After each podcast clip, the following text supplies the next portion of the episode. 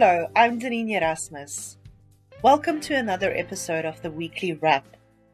To our first time listeners, this is a podcast in which I will tell you about some of the top news and articles from the latest edition of Farmers Weekly magazine. We also take a look at some of the trending topics for the week from our online platforms.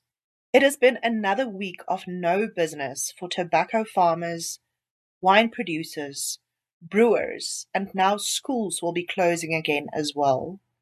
For many in the farming industry, it is becoming extremely difficult to remain optimistic as government seems bent on steering the country into an ever more turbulent future. The latest in a string of questionable decisions was the announcement published in the government notice on 16 July by the National Disaster Management Centre, which repealed the classification of the widespread drought as a national disaster. Yes, some parts of the country that have been suffering from what many has described as the worst drought in more than a hundred years have received rain and snow during the past few weeks. But as any farmer will tell you, it doesn't rain grass. The rain has not erased the damage wrought by years of drought. It has not replenished fodder stores. It has not washed away the debt farmers have incurred to keep their farms from falling into bankruptcy. And it did not turn barren landscapes into lush veldt overnight. It will take multiple seasons for farmers in drought ravaged areas to see some real recovery. By denying farmers support at this critical time, the National Disaster Management Centre has put at risk jobs and livelihoods of many more farmers, farm workers, as well as entire rural communities that rely on the economic activity that agriculture powers. We will come back to the story later in the program, First, let's take a look at some of the main articles from our 31 July issue, which will be in stores from 24 to 31 July. This week, readers of the magazine can learn more about tractor tires and traction in an article that focuses on the effect of tire pressure and tractor ballasting on fuel efficiency and productivity. Also read about why aardvark numbers are dwindling in the Kalahari and how bush encroachment is threatening the Eastern Cape's livestock industry. Farmers Weekly journalists write about the work being done by members of the community in Sutherland to support farmers who are struggling due to the drought, and also about a farmer who has adjusted his livestock management strategy to emphasize maintaining reproductive health in a herd. The issue also features an article on the future of South Africa's shrinking groundnut industry and what needs to be done to see production of this crop increase again. In our main article this week, Farmers Weekly contributor Stian Klutter discusses the effects of tire press pressure and tractor ballasting on fuel efficiency and productivity. He writes that the fourth industrial revolution has perhaps made farmers feel that the only way to advance in productivity is to invest in the latest technology. In part, that is true, but says Klutter, best practices and experience is still very relevant to a successful farming enterprise. With farmers in the summer cropping regions now enter the land preparation phase, it will be good for them to ensure that their tractors are able to put all their power on the ground, says Klutter. Traction is largely determined by the available friction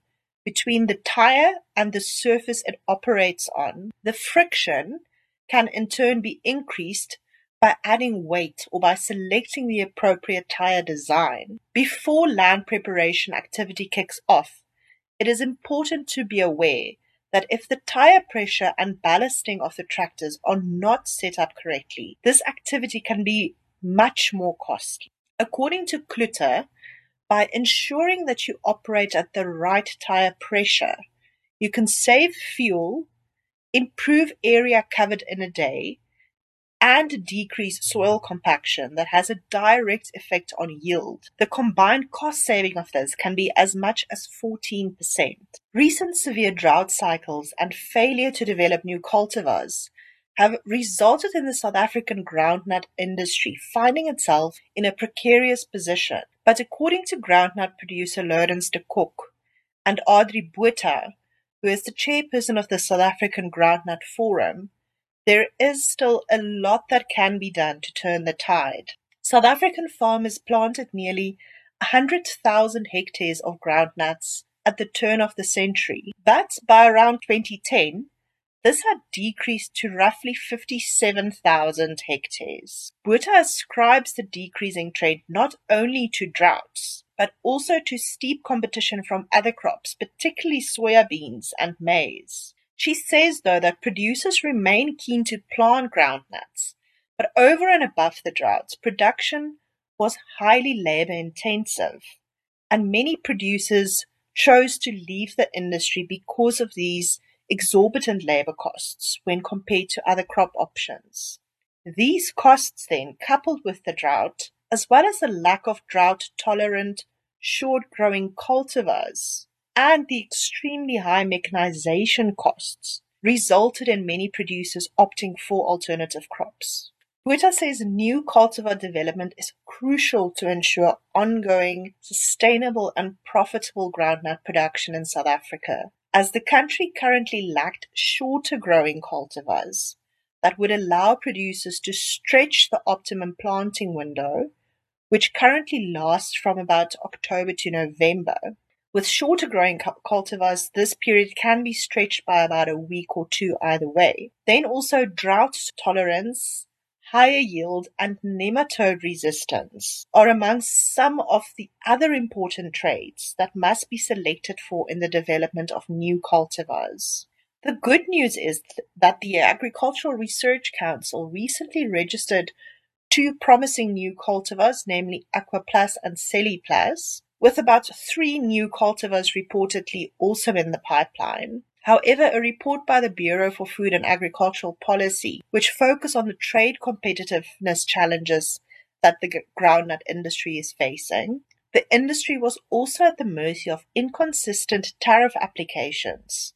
For example, according to the report, local processors are facing an import duty of around 10% on imported groundnuts. Yet peanut butter or roasted peanuts are imported and landed in South Africa virtually duty free. Due to this import duty regime, the BFAP report says groundnut butter imports are rapidly increasing. Due to this import regime, peanut butter imports are rapidly increasing and consequently putting pressure on the local processing industry. Let's now look at a drought story of a slightly different kind. Dr. Nora Weyer and other researchers from the Wildlife Conservation Physiology Laboratory at the University of Witwatersrand have found that aardvarks feeding in the daytime during droughts might be a sign that these animals are starving. Aardvarks occur across most of sub-Saharan Africa, but very few people have seen one because they are solitary, mostly active at night, and live in burrows. However, seeing aardvarks feeding in the day is becoming more common in the drier parts of southern Africa. Dr. Weyer and her team studied aardvarks living in Tswalu, a reserve in the Kalahari that lies at the edge of the aardvark's distribution. Assisted by satellite imaging that showed her how droughts affected vegetation, Weyer was able to connect changes in aardvark behavior and body temperature to what was happening in the environment. The research confirmed earlier findings by the team, but there are times when the aardvarks switch their feeding to the day and showed for the first time that drought caused this switch. The Kalahari is arid at the best of times, but drought killed the vegetation that fed the ants and termites that the aardvark in turn fed on. It was heartbreaking, said Weyer, to watch the aardvarks waste away as they starved. She said, Aardvarks have coped with the Kalahari's harsh environment in the past, but it is getting hotter and drier, and the current and future changes to our climate might be too much for the aardvarks to bear. Let's move on to some of the top news from the 31 July issue. The recent reintroduction of rolling blackouts or load shedding across South Africa by electricity utility Eskom has been met with great concern by agricultural producers who are heavily reliant on electricity to operate. The poultry sector faces significant losses due to the blackouts, and according to Izaak Breitenbach, General Manager of the South African Poultry Association's broiler organization, it was a logistical nightmare that increased costs for the industry, especially poultry abattoirs. He said an abattoir that slaughtered about 1 million chickens a week could face losses of up to 150,000 rand per hour during blackouts. Breitenbach added that not all abattoirs had generators, which created serious problems. Breitenbach added that not all abattoirs had generators, which created serious problems. The abattoirs that do have generators needs a large number of them, he said, which uses a lot of diesel and further adds costs. Poultry producers are then faced with the challenge of either product loss or increased costs. The South African agriculture industry has also had to endure various logistical constraints in recent times, with the most significant being a diesel shortage, which has only recently begun to ease.